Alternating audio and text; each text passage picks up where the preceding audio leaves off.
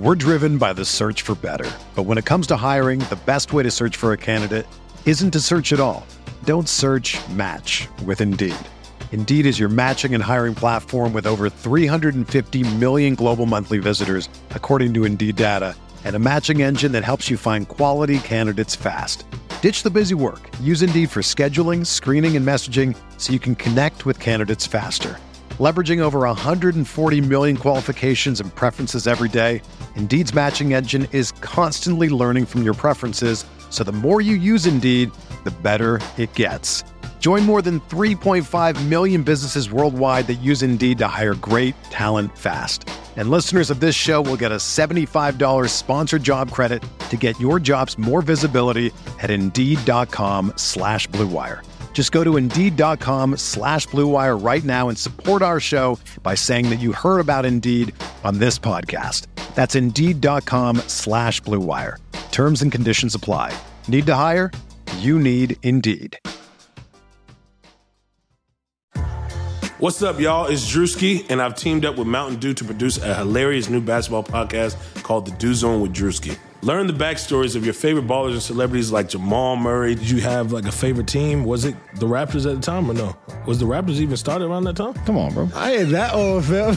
you talking like I'm 50. Taylor Rooks, A'ja Wilson, and many more. You won't want to miss this. Listen to The Dew Zone with Drewski on Apple Podcasts, Spotify, and wherever you listen to podcasts.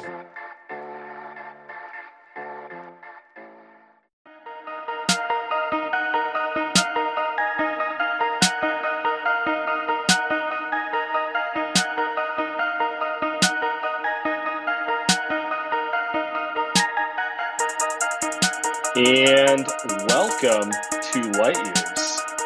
Andy Liu, I got to ask you a question here. Uh-oh. Uh, we've watched, uh, this was a phenomenal night of hoops. We watched the Los Angeles Lakers just play some glorious basketball versus the uh, Phoenix Suns. And then obviously the, the real story of the night was uh, that Nuggets Blazers game. Are you over your anger that the Warriors are not in the playoffs right now? That game, these two games tonight, not counting the Nets Celtics because who cares, made me angry. Actually, it actually reignited my anger, Sam, for a good mm, forty-five minutes or so. I sat here and on my couch, miserably hungover after Memorial Day weekend, and thought to myself, "Holy shit! You're telling me that the Warriors, if they didn't put together a couple more players, couldn't have sent, stood a chance. not saying that they would have won, but couldn't have stood a chance. Would have made it fun at least. At least we'd be here, Sam, you and I stressing out on locker room, probably getting mad about someone. Pro- probably, probably mad about Joe Ingles hitting six yeah, threes. Probably, probably, but you know, like it, it would have been, it would have meant they're in the playoffs. Now, I don't want to make this whole podcast about what the Warriors should or shouldn't have done. We've done it a million times, but and we'll dude, do it another million. we'll do it again. The people like, but you watch these games, right? Like you watch tonight, and you're sitting here and you're like, you never root for injury injuries, but you never know when injuries are going to happen, whether it be to your opponents or to the Warriors themselves, both ways, which is which is crazy, crazy stuff. I mean, let's let's start on the Nuggets Blazers game, and just just so people know, we're going to be kind of taking a like broad view at the playoffs, uh, while also focusing on Warriors stuff as news comes out here and there. Yep. They lost Jamal Murray. I mean, they lost Jamal Murray in a game against the Warriors.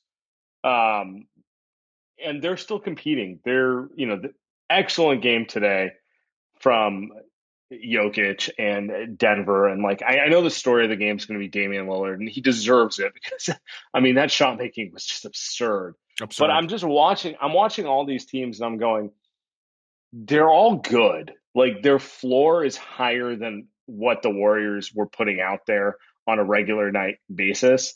Uh, but like none of them are dynastic, in my opinion. None of them are like scary good. And and that's always just gonna be frustrating for me. Like I you know, we're we're a week or so since the Warriors season ended. I don't know how long it's gonna take for me to get to a point where I'm like okay with how they played out that season, but it's frustrating. Yeah, I don't. You know, if you're the NBA, if you're Adam Silver, you probably want the the Nets or the Lakers to be dynastic, right? You probably want them to be amazing. But the truth is, the Lakers they're not right now because they're hurt. They got guys hurt, and their offense isn't very good. We'll get into this in a second. Offense isn't very good. That's not an offense that's going to win you back to back or three titles in a row, right? And then you got the Nets who I don't know, like they've never played with each other. They look amazing for 10 minutes at a time, but they never Like, played with each other. We know the individual talent the Nets have. Unreal. like, who Unreal. knows if Yeah. they're you know going to ever be put into a real test with it?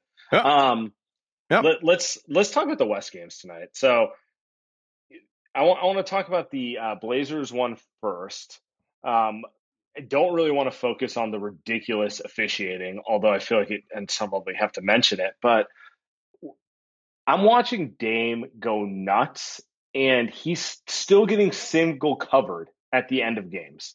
That's what was like. I'm watching this, and I'm like, I get it.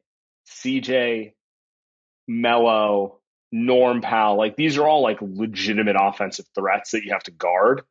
But it's just like, are you not going to send a second body in, or do I just have PTSD from watching Steph? Uh, It, it did feel like a lot of the Warriors fans, and my timeline is obviously mostly Warriors fans, were, were a little surprised by that. What do you, what do you, what do you take that as? Is that a, a surrounding players type of problem, or, or, I- or I should say, is that a surrounding players type of thing where the Portland Trailblazers just have better shooters around Dame, or, or is that a Steph Dame type of thing? Like to me, that felt like something where I, I just you just can't Draymond Green.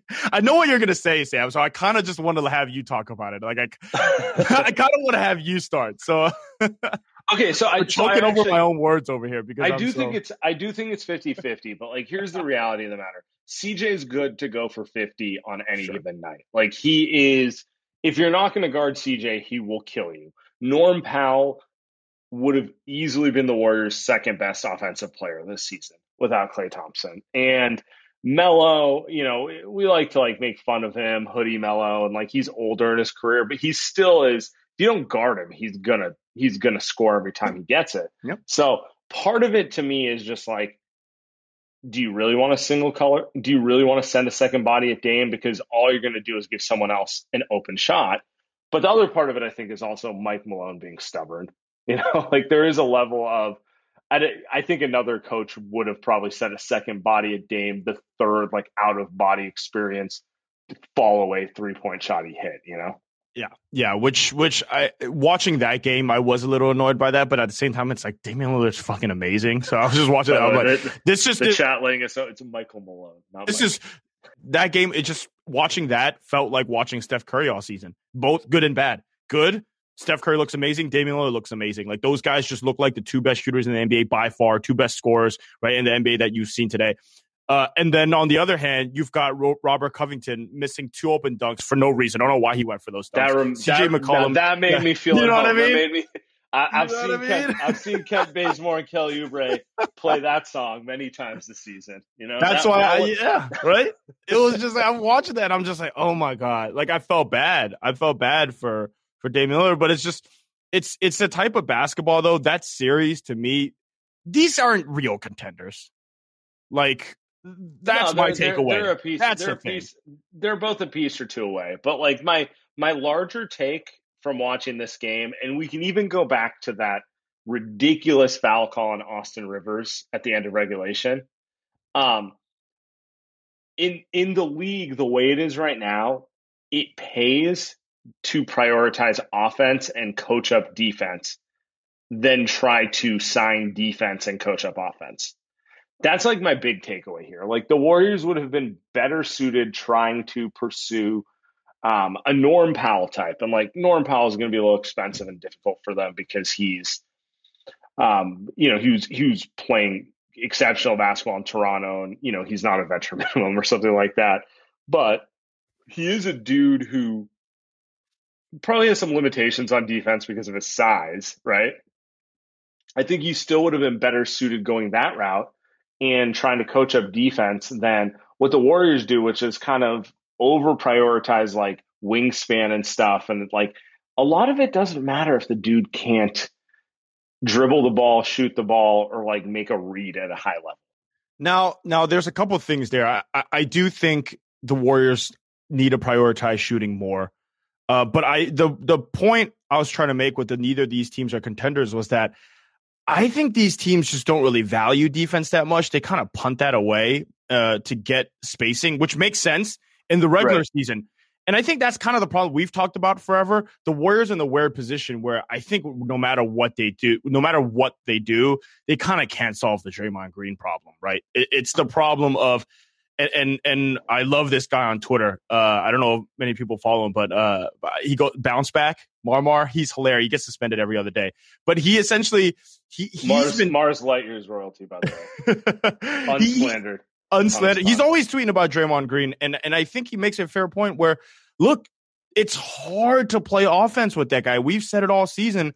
You can throw a double easy at Steph all day because of because he's the guy setting the screen. And with Portland, at least like you said, Sam, like Norm Powell, Rocco, and, and CJ, professional scorers. Those guys will get you twenty any day of the week.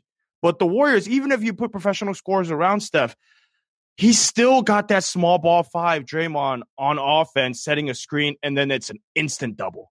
And then yeah, sure, it's a four on three, but if you don't if you don't got guys around him that makes sense, the four on three doesn't even matter. We saw that this season. So I, I don't know. Like I, I guess Klay Klay's coming back, right? And you get some more shooters, maybe that'll solve it. But it is tough when you've got that guy setting a screen. And and also the Warriors spent all season setting way too many pick and rolls for Steph at the end of games, right? Like too much Draymond screening. Just Right. let Steph go ISO. That's the other thing. But I don't know. I'm getting kind of off track. It's it's just I think the problem with Draymond it is kind of unfixable, uh, no matter what you do. And, but like he makes it. He here's the other thing. Here's why Dame was tweeting about wanting Draymond when the Warriors lost.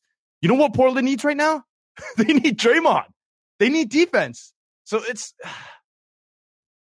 Yeah, I you'd don't- I like. don't know what you do. Like, I don't know what you do. a- You'd like a Draymond who can hit, you know, high thirty percent on threes. We saw what happens when you put a Draymond who can hit high thirty percent on threes on the Warriors. Yeah, they win seventy three games. Like obviously, so um, it, it's about hoping you find some sort of middle ground with that. Let's talk about the Laker game real quick, and then we'll open this to questions. Um, the Lakers, the opposite of these teams, where I feel like they they found success being defense first. Obviously, defense matters. No one wins a title without defense, although the Nets might. um, but now we're seeing the problems of being too defensive oriented. Like I know Anthony Davis didn't play tonight. They still have the best player on the court tonight, and they were not in the game at all because they could not hit an outside shot. Period. And I feel like as much as everyone loves to talk about shooting, shooting is still underrated. People still kind of overrate the stars value versus the spacing around them. Oh, I, th- I think you. Ha- I mean, that's that's the classic. If we want to take it back to Steph Curry, Russell Westbrook, Westbrook argument in their primes, right? Like there would be a fair amount of people out there that would say Russell Westbrook's a better basketball player than Steph Curry. Everyone in here, we know that that's not the case, and that's never been the case. But you really boil it down to one thing, like like you're saying, Sam. It's one guy can shoot, one guy can't. And at the end of the day, like no matter what you are, Russ is not affecting games on the defensive end. Honestly, not even a good defender, even in his prime, right?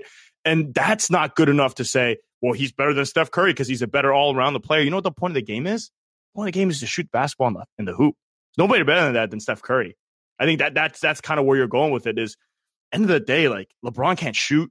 AD's not playing. Andre Drummond, another horrific shooter, right? Walker Saw's not playing. Wes Matt, And then we can go- he's hurt. and- yeah, go down the line. You, you know, Caruso, Kuzma, Mm. all these dudes are like they're they're fine players. They do certain things well, but they're not hitting jump shots right now. Nothing else like Caruso is legitimately a really good defensive guard. Doesn't really matter if he can't hit jump shots right now. Like none of this stuff matters. It's honestly that simple. Like I'm watching the playoffs right now. Utah's righted their ship. The Clippers have righted Oh, their ship, but even when the. Clippers Yep. were struggling, Dallas was shooting out of their mind. The Nets, it goes without saying, it's not all about shooting, but it's kind of a lot about it. Like more than anything, like there's, I don't know that you can compete for a title without getting high level three point shooting. Even if you want to talk about the Lakers in the bubble, randomly in the bubble, Anthony Davis and Rondo turned to 40% three point shooters. So the Lakers, even though they don't have a shooting roster, got big time outside shooting in that game. And yeah, as the chat mentions right now, Dennis Schroeder can't hit a shot at all. And, you know, I, I still think he's probably a better player than Rajon Rondo in 2021. But the reality is, Rondo hit clutch shots in the playoffs last year, however like unsustainable that is. He did. And Dennis Schroeder's hitting nothing. Yeah, I, and here's the other thing. My my little brother's a, a big big hoops fan too. He's more of the hey, I'll watch all the big games on you know Sunday night and whatever's on ESPN, right? And he'll sure. watch all the playoff games. And he said to me like, I, why are there so many blowouts in, in the postseason? And I, I I could disprove any of that I have any numbers. I, but the thing I think about is, I, do think that three point shooting is a part of it. Where you've got teams like the Dallas Mavericks. That's who I think about, Sam. Where they're a team to me when they're up 2-0 i don't know how much i took serious it, it just felt like a, to me a team that just shot a bunch of threes made a bunch of threes and that, that's not going to last right? got very hot yeah yeah got very hot like that's not going to last maybe they win the series because they already booked two games but to me like that's kind of a lot of the nba teams now where uh, would i be surprised if the phoenix suns got blown out by 20 points next game like it would not surprise me at all just because now they have good defense unlike the dallas mavericks so they're a little better but it just feels like a lot, a lot to me. These teams rely on that three point shooting, which I also think is not a bad thing. It is high variance, but I think when you're talking about the way the Warriors, and let's spin this back to the Warriors, how, what their philosophy is, what Steve Kerr's philosophy is, is that you know we want to be able to shoot threes, but we don't want to really rely on it. We all hear what Steph uh, Fitz says all day long. He's always talking about not relying on the three, but yeah, Fitz always telling everyone to punt. that's like really what he is, though. like, yeah, it's like. um when I think about it, it's like I, you know, there's the purist in me who's like, you gotta let guys defend a little more because all it's turning into is the three point shootout.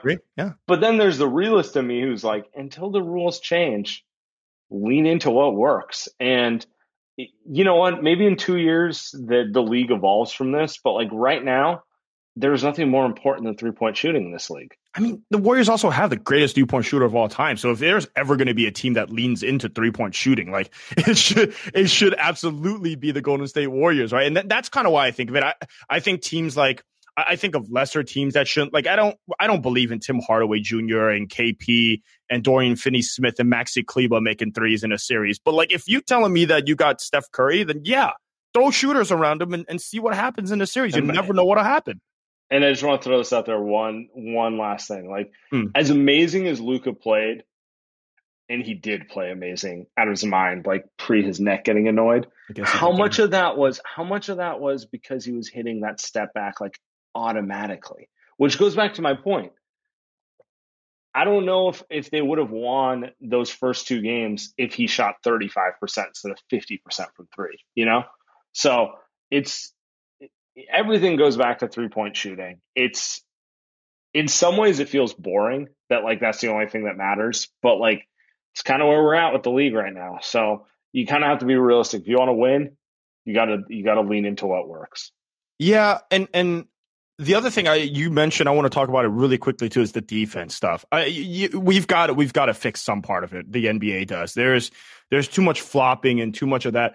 I did feel like that last Dame three to put it into the first overtime. Uh, MPJ played really, really off him. I think partly because that he drew the foul before that possession, right? And it got challenged, and I guess technically it got overturned from a yeah. uh, from a shooting foul to a non-shooting foul. To side out. Yeah. yeah. to side out. And the MPJ was like, well, I can't really play up on that. And to me, that kind of felt like, well, he didn't want to foul him, so he kind of it was still a tough three that Dame that's, made. That's that's how right? I thought. Like MPJ is a like, mediocre on. defender at best. And then you're telling him, like, if I get anywhere near Dame, I'm going to send him to the line.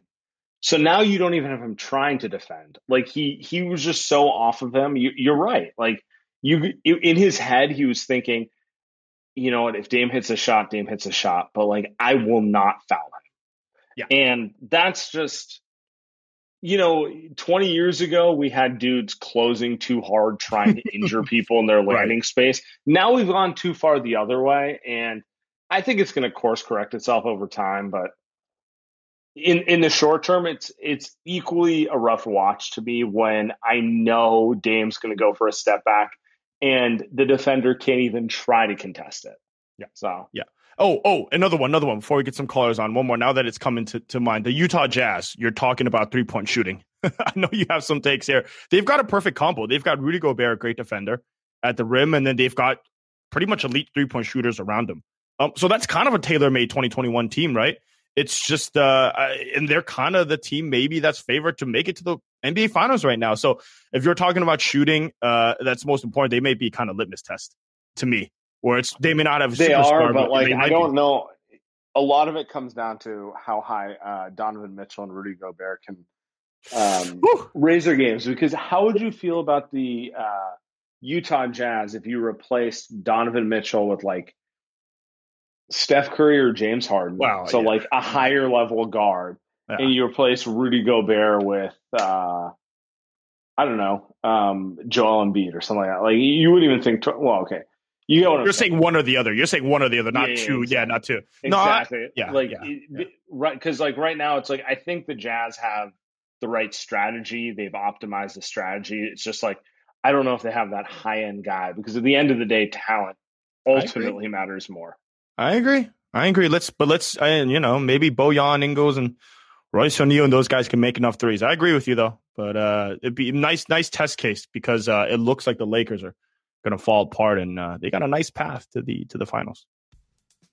Real sports fans love fantasy sports, but unfortunately, most fantasy sports platforms don't show that same love back, favoring the sharks and professionals over the casual fans. Super Draft Fantasy Sports is here to change that narrative with their new single game featured champion mode contest. Focus on drafting the players you know from the games that matter to you with no salary cap considerations when determining your lineup. Super Draft believes that the players, not the pros, deserve to win money and they have the highest player We're driven by the search for better. But when it comes to hiring, the best way to search for a candidate isn't to search at all. Don't search match with Indeed. Indeed is your matching and hiring platform with over 350 million global monthly visitors, according to Indeed data, and a matching engine that helps you find quality candidates fast. Ditch the busy work. Use Indeed for scheduling, screening, and messaging so you can connect with candidates faster. Leveraging over 140 million qualifications and preferences every day, Indeed's matching engine is constantly learning from your preferences, so the more you use Indeed, the better it gets. Join more than 3.5 million businesses worldwide that use Indeed to hire great talent fast. And listeners of this show will get a $75 sponsored job credit to get your jobs more visibility at Indeed.com slash Blue Wire. Just go to Indeed.com slash Blue Wire right now and support our show by saying that you heard about Indeed on this podcast. That's Indeed.com slash Blue Wire. Terms and conditions apply. Need to hire? You need Indeed. Win percentage in DFS to prove it. Sign up with Superdraft today, start playing, and win big. New players can use the code StephBetter upon sign up and receive a $25 instant match on your first deposit. Also, don't miss out on their free to play sportsbook available in all 50 states to win prizes from a VIP stay at a Caesars Hotel property to a PlayStation 5. Superdraft is available on both iOS and Android devices. Promo code StephBetter.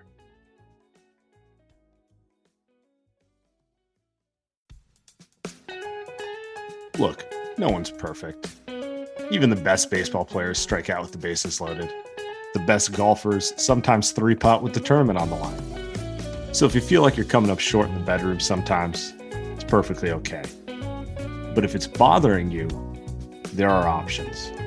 Go to roman.com slash light years now. With Roman, you can get a free online evaluation and ongoing care for ED, all from the comfort and privacy of your home. A US licensed healthcare professional will work with you to find the best treatment plan. If medication is appropriate, it ships to you free with two day shipping. The whole process is straightforward and discreet. Getting started is simple. Just go to getroman.com slash lightyears and complete an online visit. Take care of your ED without leaving your home. Complete an online visit today to connect with a doctor and take care of it. Go to getroman.com slash lightyears and get $15 off your first month. Look, there's a straightforward way to take care of your ED. Getroman.com slash lightyears. Get started now to save $15 off your first month of treatment. All right, let's open this to a few questions. Maxwell, what's up, man? What's up, guys? Um, oh, this uh, I don't know if you guys are watching NBA NBA on TNT, but this dude Draymond is is pathetic. I think I, have zero doubt everything this guy does is just an attempt to take the attention away from how embarrassing he was this year. Everything he says, I have zero doubt. But I'm not I'm not going to talk about that. I'm I'm being positive. So I have I wanted to get you guys takes This on two positivity. things. Positivity, Positivity, yes. I wanted to get you guys takes on two things. One, do you think I mean, we all know Steph's better than Dame, but I think there's enough evidence at this point that would suggest Dame is better in close games. What do you guys think about that? And also, do you guys believe that the league tinkers with the outcomes of games? And do you think we'll see some of that in the Lakers series? Maxwell, Oh, those are great questions.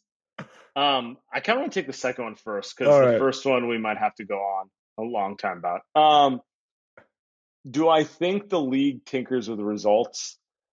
I think there's too much evidence of ref assignments for someone not to be somewhat paranoid about it, and I'll just leave it at that. Now to his, let's Keep get to the more. I was gonna, let's get to the more fun, the more fun topic. How do you feel about that? You think Dame is better at the end of games than Steph? I think that I mean, sure. If you told me that you believe that, I'd be okay with that. If somebody told me that they rather Steph, I, I'd be okay with that. I think I'm good with either player. I do think they they play a different style in close games at the end of games. Um, Steph doesn't. Well, first of all, I think there's a problem where Steph will want the pick and roll or the pick and roll gets set to where they would prefer the four on three. I think that's number one. Uh, that they prefer the four on three so that Steph doesn't even get the attempted shot um, that you would prefer. Uh, and then also he gets doubled. Like that's the thing. I, I don't really like talking about it that much, but it just he's just eh, like he gets hard doubled. Whether whether that be because he's a better player or whether that be because of the teammates around him, he doesn't even get to shoot the ball. You look at Memphis; they doubled him at half court.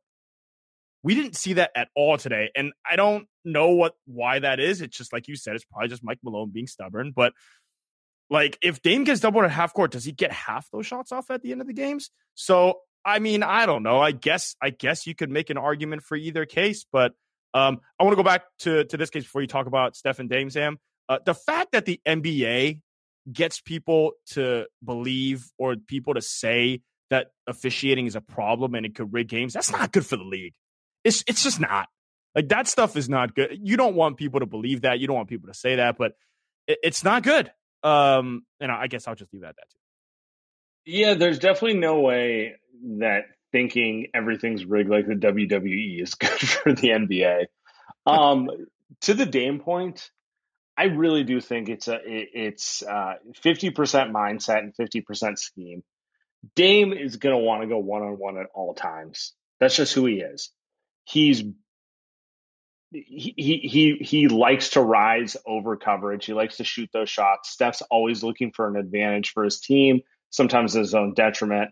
Secondly, wait, someone says Steph doesn't have those memorable buzzer beaters. He has a bunch of them. Um, secondly, uh, it does come down to who's surrounding him a little bit. Like Steph never goes, never goes uh, one four flat against coverage, and on some level, I think he should. He shot forty seven percent on step backs this year. I think he might be better suited trying that at the end of games, but we just know he won't. So, um, I don't. You know what? Like, I think they're both phenomenal end of game shooters. I think they're quite frankly two of the best shot makers in the league. Period. I'm just gonna leave it at that. Yeah, yeah, I'm, I'm with you. Hey, we, how many times do we say we'll leave it at that tonight? Maybe we put that on a shirt coming up. Let's keep it moving. We'll leave it at that. All right, next caller. Lightyear's merch Arm- store is up, by the way, for listeners. It is up. Armin, what's up, man? Can you hear me? Here we go. Here we Yeah, go. Yeah, we can hear you. What's up, man? All right, so I got a quick thing. I was gonna, I was gonna ask about something else. I'm still gonna ask about, but I gotta touch on the rig rig games thing real quick. As somebody who's lived in other countries, a foreigner who followed soccer all their life, Oh, you're you. Americans, I'm always shocked by how childish you guys are about this. Okay, the leagues do try to rig the games. All right, you have to be stupid with the amount of money at stake to think that they don't try. It's not illegal. No one's going to go to prison. There are corporations that literally poison whole communities and kill kids with asthma for money. They spill oil in the fucking ocean, but you think that this league for hundreds of millions of dollars on the line aren't going to try and rig a game that they're not going to get in trouble for? It's dumb. But it doesn't mean that it always works. It doesn't mean the games are not worth watching. But yeah, like if a, a particular ref has Steph one for 11 and suddenly gets assigned, look, you have to be a moron to think the NBA doesn't know that that ref is has that record against the Warriors and assign that player. Doesn't mean that it's going to work, but yeah, they try. But the more interesting thing I wanted to ask about is Steph's going into uh, you know, his the whole is he going to sign, not resign? I don't want him to resign, but I want for one reason. I want to watch every team beg him to come join them, and that's my question for you. Who all do you think is going to beg him? What kind of tricks are they going to pull? What are they going to offer him? Apartments for Kawhi in Toronto? What's what's Steph got coming to him? Who's going to try the hardest, and which players are going to debase themselves most to get him to come to their team? Thanks. Oh, this is phenomenal. Wow. Um, well, obviously the Lakers are going to try the hardest. Let's be real here. They're going to offer Ayesha a 20 film MGM deal or whoever. I, I, don't even know who's in the Lakers minority uh, ownership group who owns a Hollywood studio. You know, that we're going to get some stuff like that. Um, mini series, Ayesha Curry. Yeah, the the Knicks are obviously going to offer him, uh, you know, the whole Empire State Building. Dolan's not giving him any of MSG, which is why they're not getting him. So, you know, I, I think I think the funniest thing is if Steph was on the open market, you'd see a lot of people who uh, question how good he is suddenly changing their tune. We've already watched uh, one ah. James uh, do certain things like that. So look at that. I that was what that's that's the best way to put it. I I would like to see Steph take those meetings. Now, Steph's not going anywhere. He's signing that extension. I just want him to wait a little bit. I, I just want him to put the pressure on the front office to make a move, kind of like what Giannis did. And look at the Bucks. The Bucks are my favorite team this postseason to watch. Now I'm rooting for them. I want them to win the title but they're fun and they put good players around them like Jrue Holiday, Bryn Forbes, best shooter in the NBA, Sam, Bryn Forbes, unbelievable. And um, I, you know, it, it it all happened with a little pressure with the front office, spent some money, made some moves, and now it all worked out. Uh, and I would love to see that happen with Steph Curry, um, where he kind of says he'll take take a little world tour. You know, maybe he takes a maybe maybe he goes to Europe. Maybe he takes a meeting to Real Madrid. You know, maybe he tries to play soccer out there. You know, maybe they'll pay him two hundred fifty million dollar. Aren't soccer contracts crazy? You know, so so I think it would be fun to see that. But uh, end of the day, eh, he is Mister Mister Warrior. So yeah, it's you know it'd be fun, but I'd I'd, I'd rather not. So let's keep moving. Larry, what's up, man? Hey guys, how's it going? Hey, I just wanted to talk to you about. I think the biggest offseason move I really like to see from the Warriors front office is not a roster, but just hiring. Uh, I think an offensive-minded coach. I don't like. Uh, I know like a lot of Warriors fans like like think Steve Kerr is stubborn and such. I don't like push back on that a little bit. He's done some really creative stuff, like especially in the playoffs. But I think one thing that I really think about Steve Kerr is he doesn't. I don't feel think like he processed the game that quickly during games, and just I just noticed that he's very slow at doing like a halftime, you know, uh, adjustments, right? Like I remember in the the playing games, right? For example, the Lakers, right? You see in the second half, they came up with a really aggressive trapping scheme, right? Really different defense from the first half. Same thing with the Grizzlies, right? The Grizzlies, Taylor Jenkins noticed, I think uh, Xavier Tillman was playing this fantastic defense. Um, so like he went more with like Xavier Tillman in the second half, right? You don't really see Steve Kerr like kind of do that in game. So I think he's really needs a guy like um I think it comes down to I think he's not he's just not experienced as like a coach, right? He never was an scout or he never was an assistant. That's right. why I really hope that the Warriors like hire again like maybe Alvin Gentry or they can maybe like if they could like pull back D'Antoni from the Nets or something. Because I think um Steve Kerr really, really needs someone like that. Because ever since Alvin Gentry left, it's like the offense has become really just, you know, stagnant, right? It's just like it never changes um game to game, half to half. Larry, Larry, you bring up a great point. By the way, we appreciate your call. I think I think the broader point. I don't know how Andy feels about this. I don't think they need any one thing. I just they need to, they need a new voice in there to shake it up. It's too many of the same people saying the same things. Yeah, I I someone texted me this because I I was just I was shooting out tweets about Steve Kerr, and so DJ, somebody DJ, said, so DJ Fresh and the, the, chat goes way too much white wine walking in the dumpster. wait, wait, no, okay. So there you go. Okay, I was getting to it. He stole it. Beautiful. But he texted, uh, or this person texted me and they, they said, Do you know what Bruce Fraser did before he was on the Warriors staff? And I, and I literally, I looked at my phone and I said, ah, I don't. Was he a coach? Because and the person said, well, you know, he is on the basketball staff. He he is an assistant coach. He's not done anything in his career to make you think that he's someone that is an actual assistant coach that is going to be able to make those adjustments that Larry's talking about. And now I think that there are people on the coaching staff that feel that way as well. So yeah, I think that's a great point. Like they need people that have actually coached in the G League or in the Euro League or in college or, or in the NBA or or in the NBA. Just in places where you feel like they could come making uh, those adjustments. I guess there's not meant to be a dig at Bruce Fraser, but my God, man, like I, he's a good looking guy, makes great rebounds. You know, good good ball guy. But geez, there's the thing with the Ja Morant stuff, which I, which I thought people were always saying, well, you know, you got to give it up to. He made five threes. You know what? How about mid game? You start to guard him a little bit. maybe you throw one guy who's maybe not standing in the paint watching him shoot. Maybe you do a half contest. You know, there's some stuff that you can do within games. Steve Kerr, although it, he is someone that just is, hey, here's my style, here's my philosophy, here's my game plan. We're going to stick to it.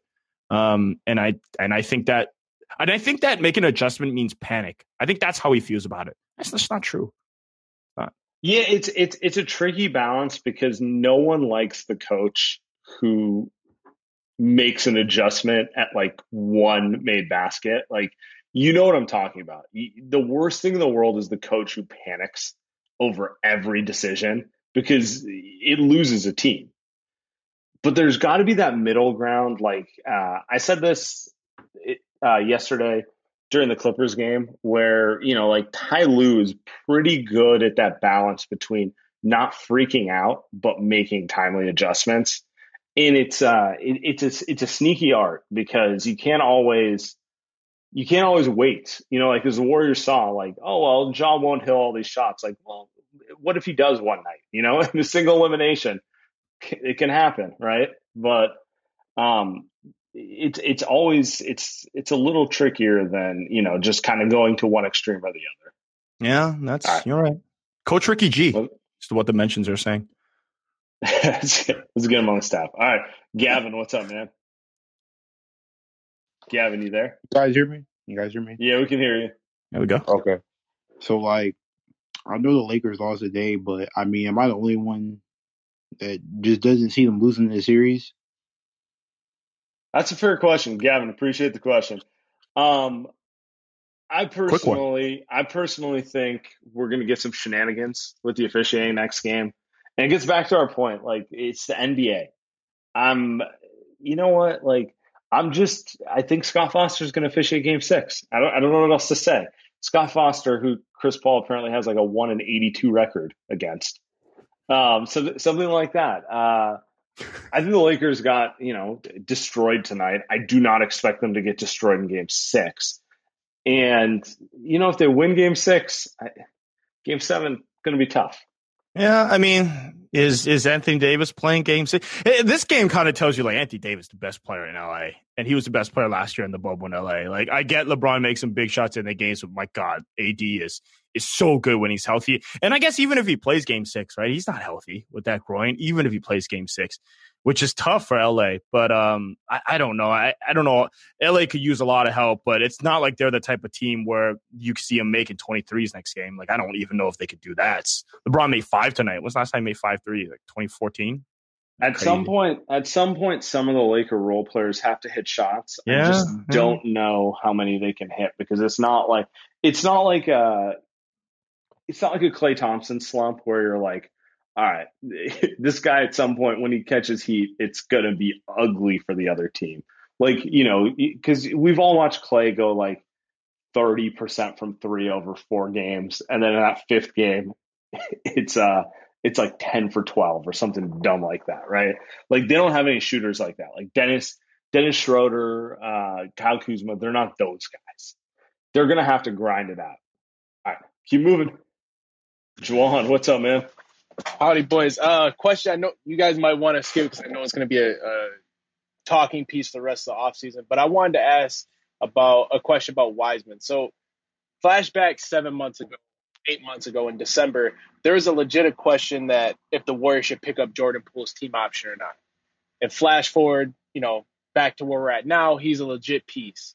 Um, why is there the question is why do fans think that Wiseman can't grow into a player that can contribute next year when literally a year ago we were calling for Jordan Poole as the worst player in the NBA? This is a great question. Yep. Ron, appreciate it. Yep. I agree with you. I do think Wiseman can contribute to this team. The real question is if he can contribute at a level that elevates the core in a timely fashion. That that's really the question for me because like as nice as Jordan Poole has been, like I don't know, Wiseman's more talented. and he's a number two pick.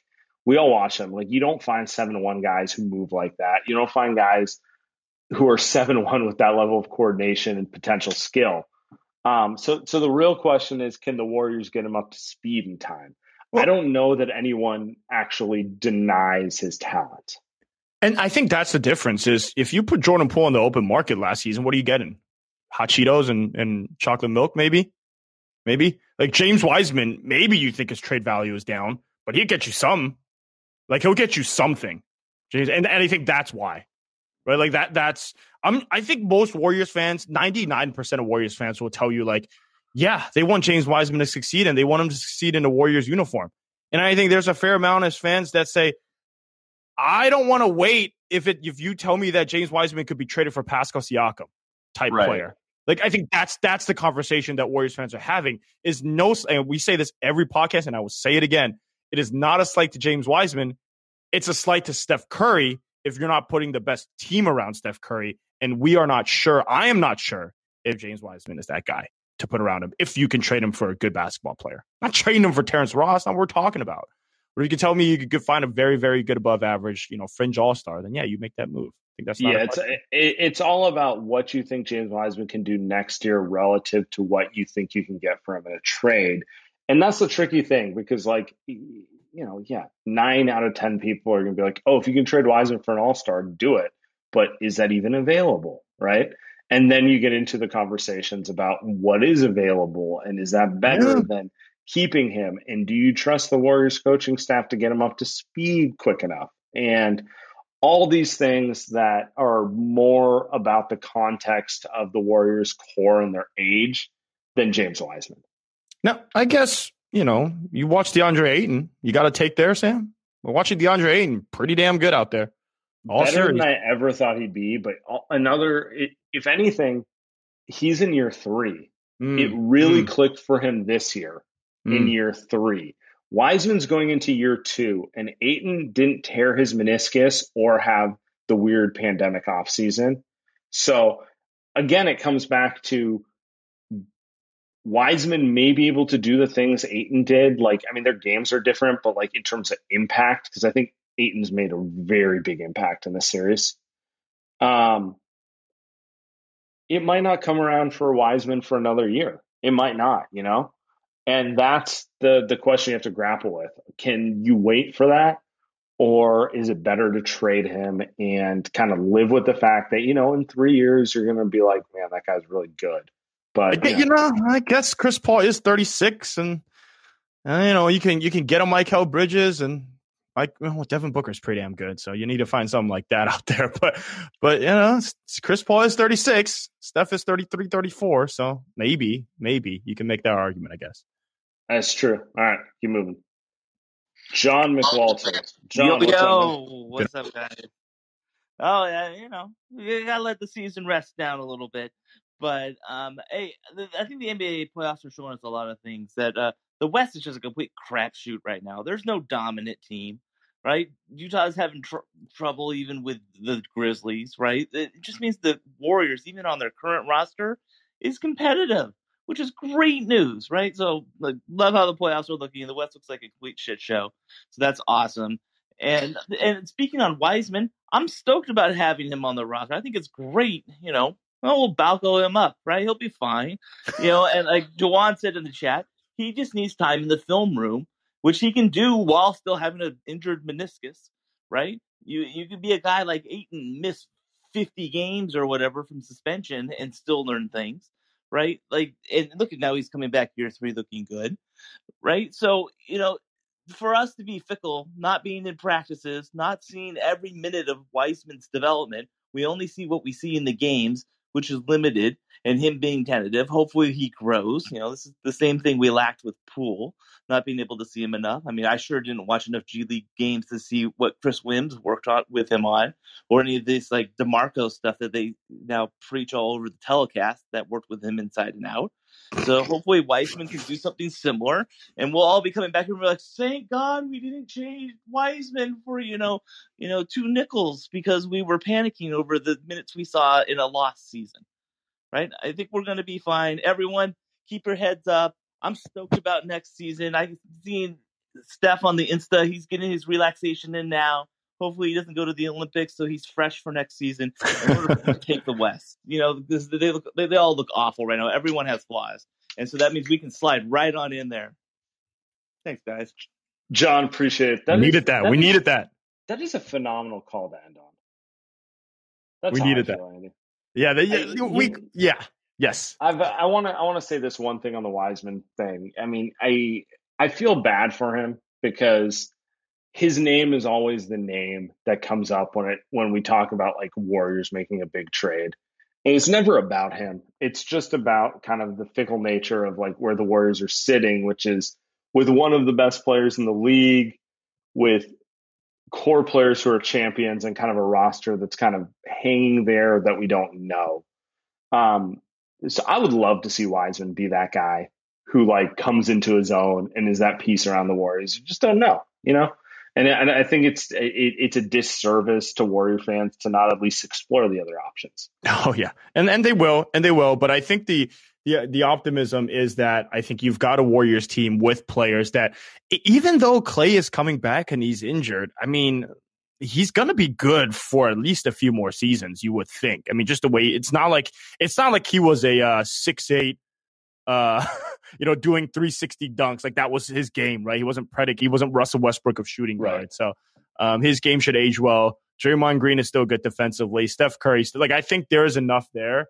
Um, and I think that hey, if you're going to keep James Wiseman, um, that's worth it too. Then then you still got ammo. Like you still got your own lottery pick, and you still got the Minnesota pick. And I think that's where those are the ones where you can't draft another project. But let's say you move those picks and get some decent players. Like that may be the move too.